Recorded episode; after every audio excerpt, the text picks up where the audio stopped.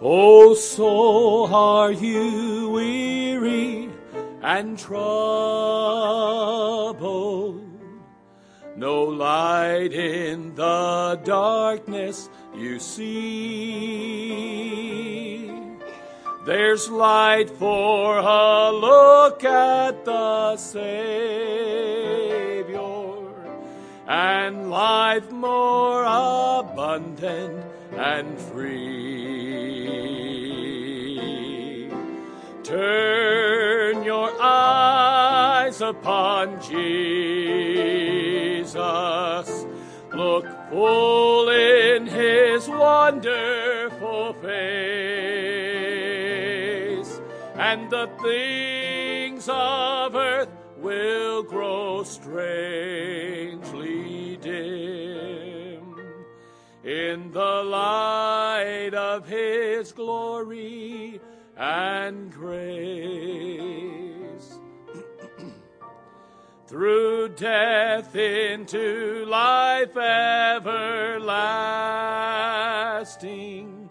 he passed and we follow him there. Over us sin no more hath dominion, for more than conquers we are. Turn your eyes upon Jesus. Look full in his wonderful face, and the things of earth will grow strangely dim in the light of his glory and grace. His word shall not fail you, he promised. Believe him, and all will be well. Then go to a world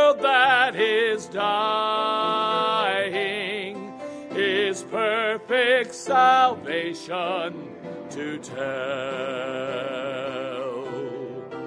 Turn your eyes upon Jesus. Look full in his wonderful face, and the things of earth will grow strangely dim in the light of his glory and grace.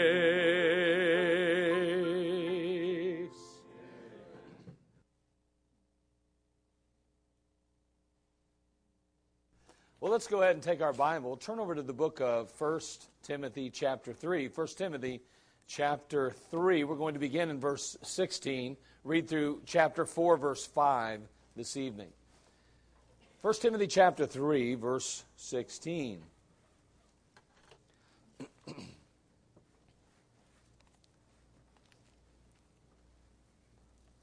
And without controversy, great is the mystery of godliness.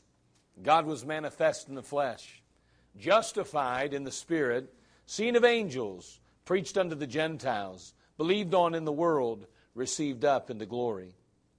Now the Spirit speaketh expressly that in the latter times some shall depart from the faith, giving heed to seducing spirits and doctrines of devils, speaking lies in hypocrisy, having their conscience seared with a hot iron, forbidding to marry and commanding to abstain from meats which God hath created to be received with thanksgiving of them which believe and know the truth.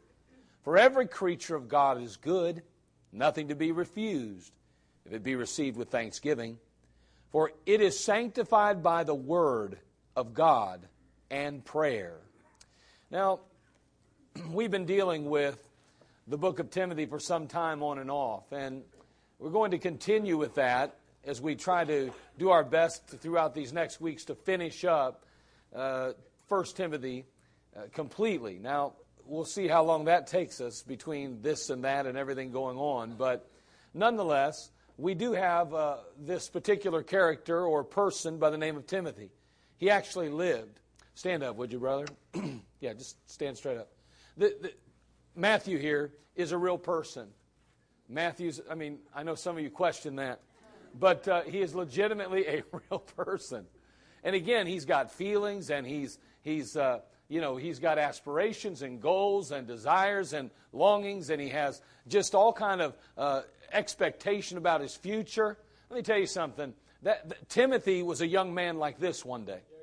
Timothy was just a normal young fella, just like Matthew is. And the fact is, is that he had a heart for God at the point that he trusted Christ and he began to grow in the things of Christ. And the Apostle Paul, of course, became a tremendous mentor to him. And boy, I tell you what, he just really loved the Lord and he loved the Apostle Paul and he loved the ministry. And ultimately, God would send him to Ephesus, where there he would ultimately take the. Uh, uh, the reins and he'd pastor the church and he would help to squelch any kind of apostasy and seek to bring peace and, and, and, prosperity to that ministry and church. And of course, we read in the book of Revelation, chapter 3, that it was really a very good church. Of course, the Bible says if there was one indictment on that church, it was that they, they left their first love.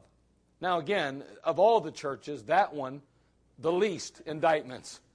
And the Timothy, Timothy, uh, being directed there by the Apostle Paul, a real person, a real man, uh, did the work of God almost 2,000 years ago. Sometimes it's easy to forget that Timothy was a real person or that the Apostle Paul was just like you and I. But Timothy and Matthew, there are no difference. They're just young men that wanted to love the Lord, serve the Lord, and do something great on God's behalf. Thank you, brother. So we have, we have Timothy here. And Timothy, of course, is going to do a tremendous job.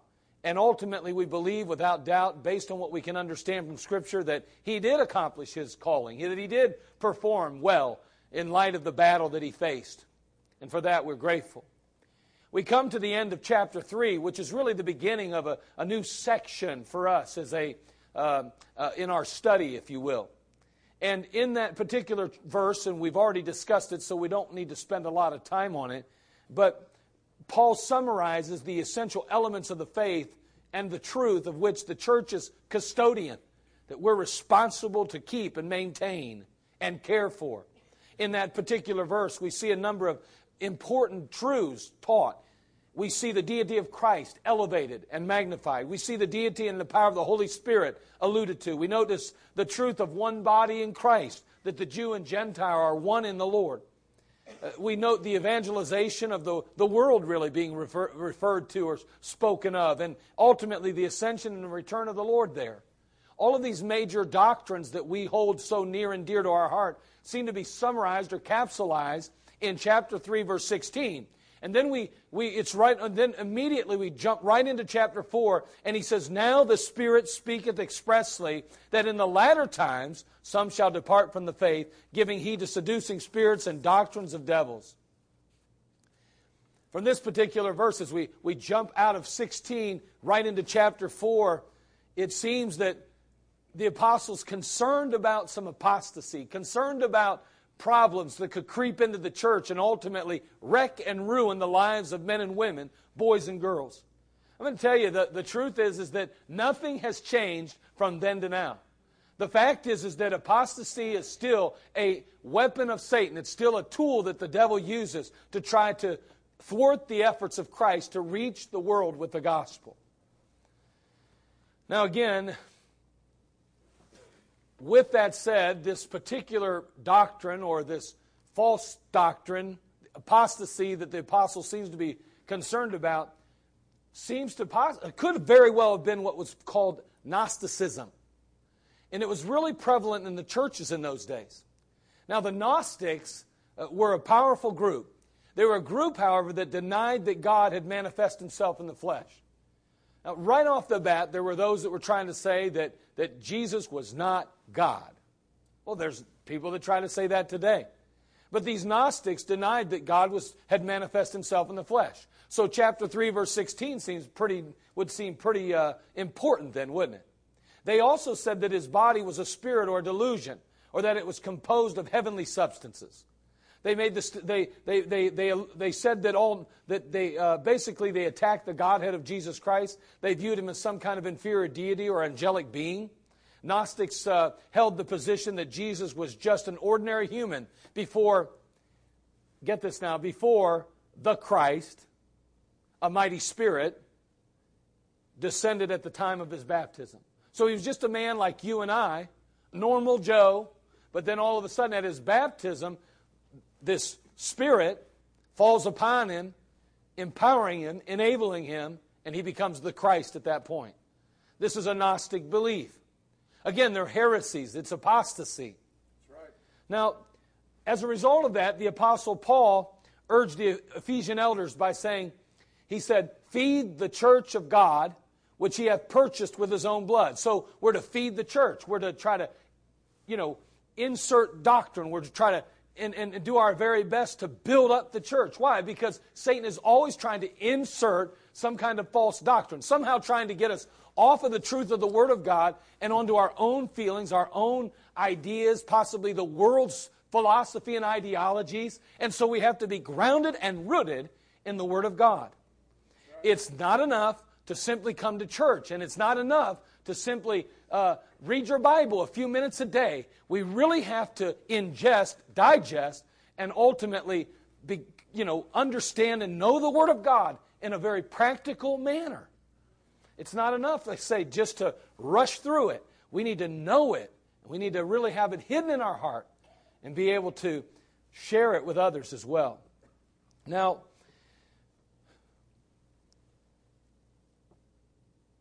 we are to understand that apostasy was a problem in the early church. And if it was a problem in the early church, then it is definitely a problem today. Amen. It's something that has to be watched over, dealt with. Now, the Spirit speaketh expressly that in the latter times some shall depart from the faith. Wow. That's amazing to me. The word depart literally means to apostatize. And, and again, the faith that they're talking about is a body of truth.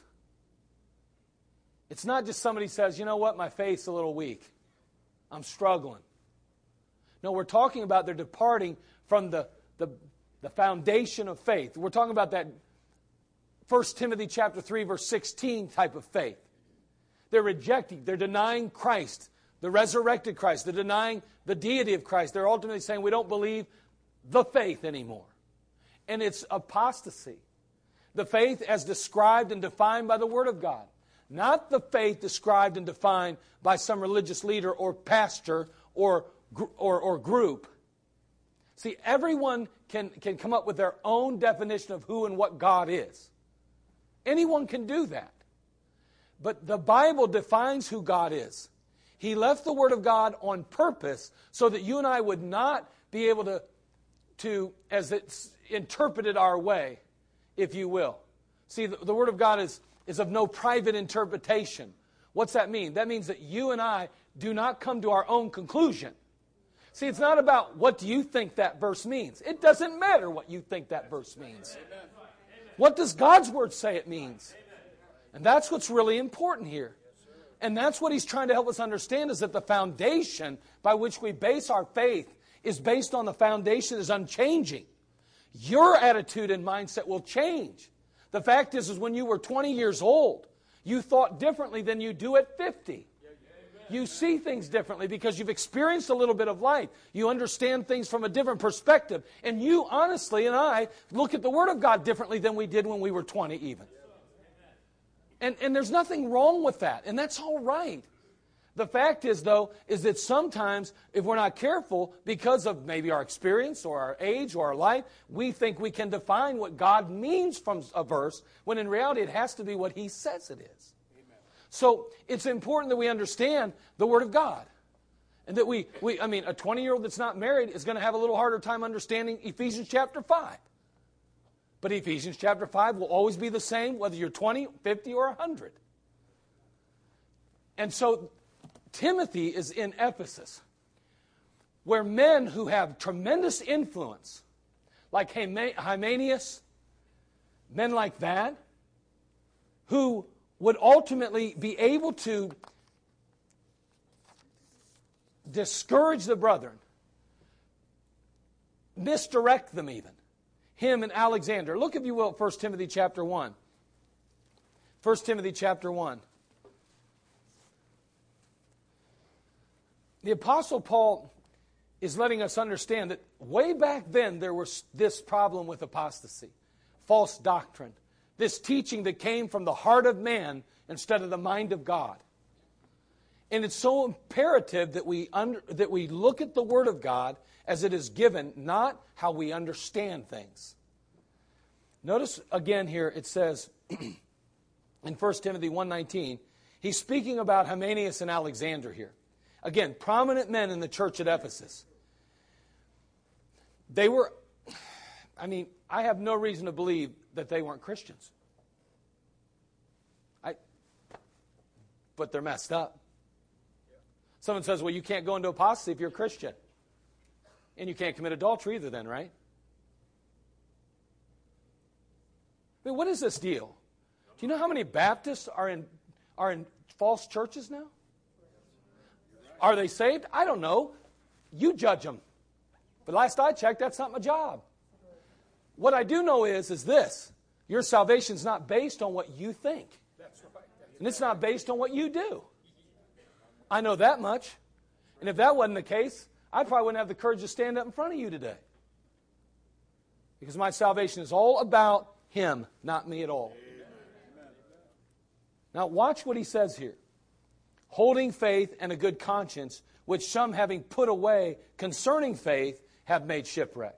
Of whom is Hymenaeus and Alexander, whom I, have deli- whom I have delivered unto Satan, that they may learn not to blaspheme. What's going on here? Apostle Paul says these two men, these two men have started to strayed away from truth.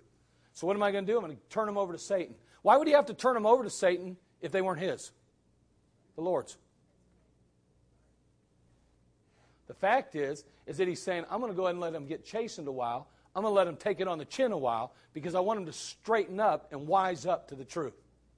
Now, the fact is, is that what we have here is we have two men who would be very prominent, like maybe Mr. Kavanaugh in the church, and maybe another one of the very stout men that people really appreciate in the church and look up to and elevate high and think, wow, they really got it together. But in reality, they did not have it together. Oh, well, those, you know, I, I don't know, man. You know, they, they, what they're saying makes sense to me. Well, does it line up with Scripture? Because that's all that really matters. Right. Hymenaeus and Alexander were very prominent men in the church. They had done some tremendous works on behalf of God. But yet now they've taken a step outside of the Word of God and they begin to promote doctrine that ultimately is considered heresy. And notice how their lives are described shipwreck. Isn't that an interesting term? And again, their lives are pictured as shattered and broken vessels, confined to and tormented by those rocky shores. You can just see that broken ship being battered against the, the rocks on shore. The wind shredding it, tearing it to pieces. They're no longer fulfilling their purpose for which they were created. They're simply existing amidst the wind, uh, amidst the wind and waves of life. and they're just shadows of what they used to be. Paul describes this kind of apostasy as an overthrow in 2 Timothy chapter 2 verse 18. Look there please. 2 Timothy 2:18.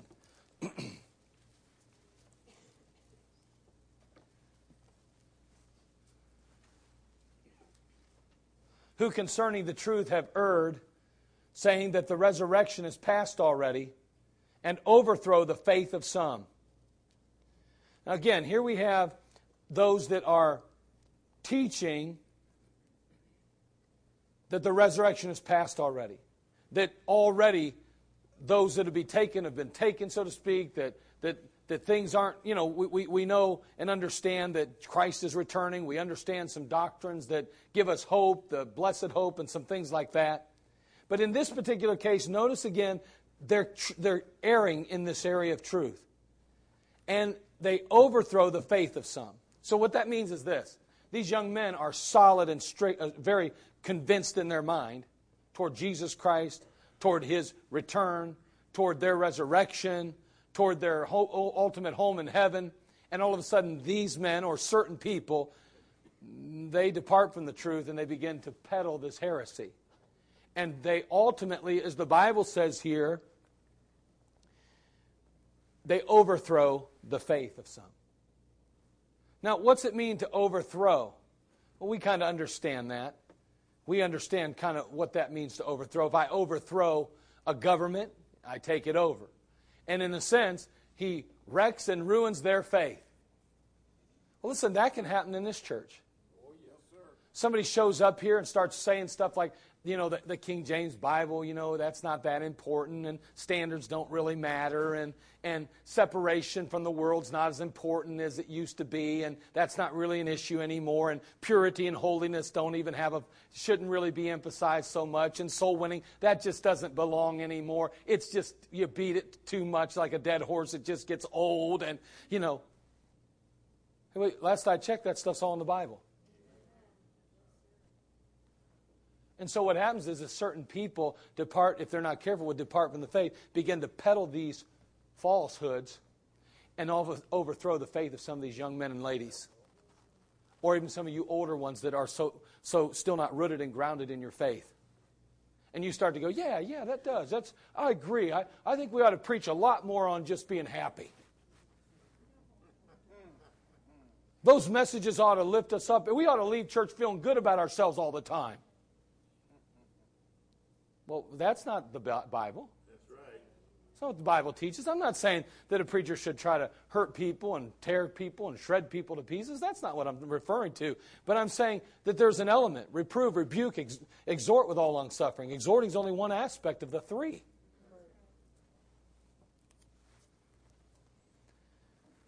Apostasy An apostate holds on to the a false religion, one that is inconsistent with the revealed truth of Christianity. Now, where do we find the revealed truth of Christianity? In the Word of God. Listen, if I come to, to 10 people here and I said, What do you believe about the Cleveland Cavaliers? Have you watched the games? Yeah, I watched the games. Okay, then what do you believe about the Cleveland Cavaliers? I'd probably get 10 different takes. You want to know why? Because everybody sees things their own way. If you we saw if there was an accident took place right outside here, and we all saw the same accident, there's a good possibility we describe it in different terms.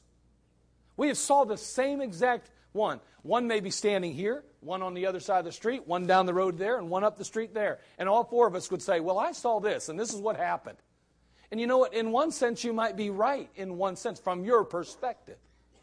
But remember whose perspective only matters in the, word, in, in the things of Christ His. And that's why we have to be careful. We have to be so careful. It, it's not about a person having the right perspective. It's not, well, you're pastor. I have the right perspective. Therefore, you should hear me out and do what I say. No, it's not that. That's not what this is about. What it's about is where do does the pastor and where do you stand on this right here? It doesn't matter what you think or what I think. Apostates, apostates think they're right. They are convinced they're right.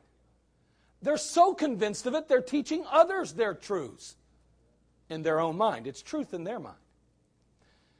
People that believe in evolution are convinced they're right. But are they right? You say no. Well, are they not right because you say they're wrong? Is that what makes them wrong? Because you say so? Of course not.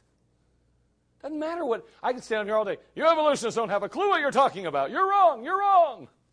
Why am I wrong? Because I say so. Would that make them wrong? Because my opinion is different than theirs? Of course not. It's that they depart or are inconsistent with the revealed truth of the Word of God. That's what makes it wrong. Now, let me just get where the rubber meets the road. You say, I won't spank my children. Okay, now we're on. This is why we're not going to have. Now, listen to me. This is why we will not have an open forum on our live stream when we get to the new building. Because when I say what I'm saying right now, I'm going to incite, I, am going to encourage the attack of the world. I'm not going to say anything unscriptural here. But what I'm going to say is something that is, is not politically correct. So, so when we get to the new building, you're going to have to have a code. And you have to be part of our church family to be part of the church family meeting. Because there's some things that you don't say in public to your family that you say in private to them. See, we don't, we don't take, when we sit down as a family, we don't say everything. I say things to my kids in private that I'd never say to the world. And that's why here tonight, you're going to hear me say this. And if you're sitting out there listening and you want to, oh, you could find reason to attack because you don't believe the Bible. But here's the bottom line if you say, I don't believe it's in my child's best interest that I, that I use the rod, I'll use the Word of God term so that I don't get in any trouble here, then you have said that basically, I know more than God does. And you, if you tell, you start going around telling other people, I don't think it's right to, to, to use the rod on children, it's wrong. You are spreading apostasy. You're an apostate. And you say, whoa, whoa, whoa, that's not that big a deal. I can't believe you're. This is only the major doctrines of the Word of God that he's talking. No, let me tell you, if you can be off in that area, you can certainly be off in a lot of other areas that are even more important. That one's a pretty clear area, is what I guess I'm saying. Now, listen, this is why it's important at every level that we adhere to this book, because apostates hold to a false religion. That religion is a product of their own mind and upbringing. They determine what truth is based on experience often or worldly knowledge and influence. And you can be a Christian and follow the Word of God, and then all of a sudden get a hold of some bad doctrine, and it'll mess you up. You, you, you ever wonder why or how it's possible that people can go from a fundamental, Bible believing Baptist church where they have solid standards, they got a good Bible, they're soul winning, and next thing you know, they'll leave and they'll go to churches where the music is the world. It's obvious. You listen to it and you go, that sounds like the stuff I listen to when I'm at the mall. Now, notice I didn't say while you're out driving to work. Well, that sounds like the junk you're listening to in the mall. You ever go to the mall and you're like, wow, and you remember all that stuff, but you think, oh, I, that sounds like the world. I know what the world sounds like. It shouldn't sound that way in church then. well, well, but how is it that possible that we can say, I believe in godly separated music, and then five years later, we don't have a problem with it? How's that possible? It's because no matter how separated you are, no matter how godly you have become, the fact is, is we are all susceptible to false teaching. We're all capable of drinking in something that will ultimately make us toxic. We're reminded of the days of Noah. They possessed the truth, but they chose to abandon it to their own destruction. At some point, they made decisions that ultimately separated them from God's word and plan. Notice what it says in Matthew 24 37. And this is why it's important because we are on a crash course for apostasy, toward apostasy. I mean, it's just inevitable, it's the way it goes. As we get closer to the return of Christ, it'll only become more evident that apostates are standing in pulpits. Yes. Yes, It'll be more evident. We'll see it more clearly than ever that the Word of God has been either misinterpreted, as it's often referred to, or it'll be set aside. Watch what happens here in Matthew. But as the days of Noah were, verse 37 through 39, so shall also the coming of the Son of Man be. For as the days that were before the flood, they were eating and drinking, marrying and giving in marriage until the day that Noah entered into the ark, and knew not until the flood came and took them all away, so shall also the coming of the Son of Man be. Now, listen, this is not teaching that there'll be a lot of divorce and remarriage before he comes. That's not, the, that's not what it's emphasizing. That has nothing to do with this. What he's saying is, is that they're going about life like normal. Things are just giving in marriage, taking in marriage. It's just day to day routine. It's life. They're living. These people were just living life. And all of a sudden, just like that, they were eating and drinking, marrying and giving in marriage, just like we do every day in America today. Until Noah entered into that ark, and they knew not until the flood came. It was like, whoa. They honestly thought what they were doing was perfectly fine. They had no reason to doubt that the way they worshiped or what they did was wrong at all. They had just, it's life, it's just the way it is. And may I say that if we're not careful in the church, we begin to worship in a way that it's just the way it is. This is what we do. It's what everybody's doing now. So it's okay. Can't be wrong. But we have to be very careful that we look into the face of Scripture consistently and regularly. And that we allow it to continue to mold us and ultimately direct us into truth. Because this is truth. Thy word is truth. Sanctify them by thy truth. Thy word is truth. Someone says, you know, Pilate says, Well, what is truth, Jesus? That's what he asked Jesus. What's truth? And he was looking at truth Christ. And the Word of God. This is it. Thy Word is truth. Somebody says, Well, I would like to know what the truth is about this. Get in your Bible. You'll find out what the truth is. I just don't know what to do. I've had three people tell me what I should do about my relationship with my child, my relationship with my wife, my relationship with my mother and father. I don't know what to do. I don't, and what they're really saying is, I don't know what the truth is. At least I hope they're seeking truth. Well, get in the Word of God. It'll, it'll confirm it. It'll tell you. You should be able to see it. It's right there. It'll tell you. If you got a bad attitude, fix it because you don't have a right to have a bad attitude toward mom and dad. Yeah, I'm just saying, it's right there in the Scriptures. But we'll fight with it and we'll war with it. Why? Because we've been so ingrained in what the culture says is good and right. You don't have to obey a husband that's not right with God. That's what the culture says. Well, what's the Bible say?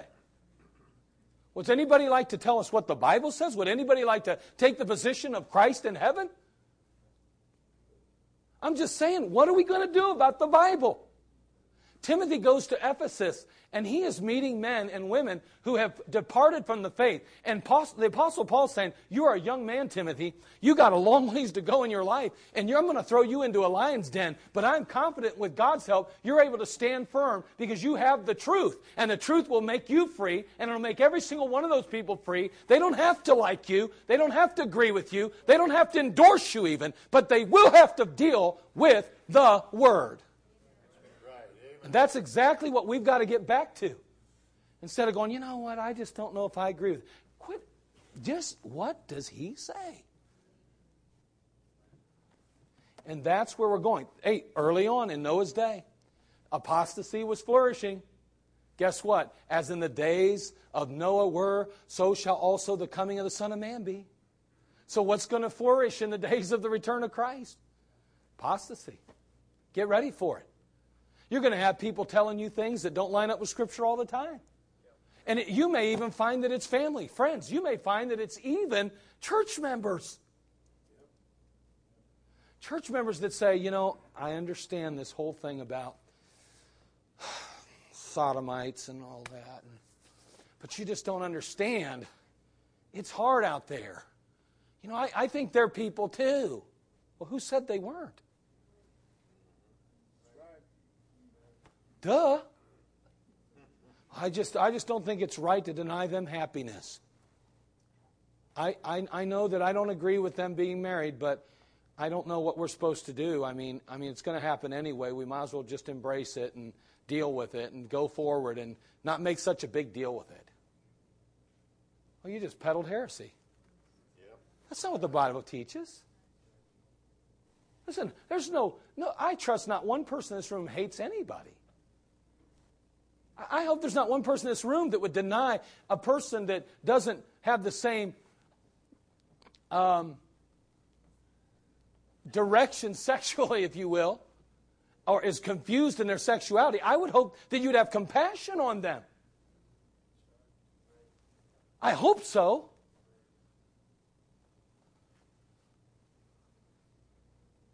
But we still can't say that it's not a non factor. And may I say that separation from the world isn't changed either. Well, I just don't think it matters what women wear anymore. And I don't think it matters what, how guys dress. And I don't think it matters where we go. And I don't think it matters whether or not men and women bathe together or swim together or whatever. I don't think that matters. I don't think it matters what you watch the, if you go to the movies or not. I don't think it matters what you do. It doesn't matter anymore. It's no big deal anymore. So, you mean to tell me for all these years, hundreds of years, everything's changed since the last 30, 40 years? Everything's changed now. It's all good now. We've, they've been, they misinterpreted the Word of God all those years. We're finally figured it all out. We've been enlightened in the last couple decades. We know now that it's not that big a deal, and I don't know why pastors and churches are making a big deal stuff like that.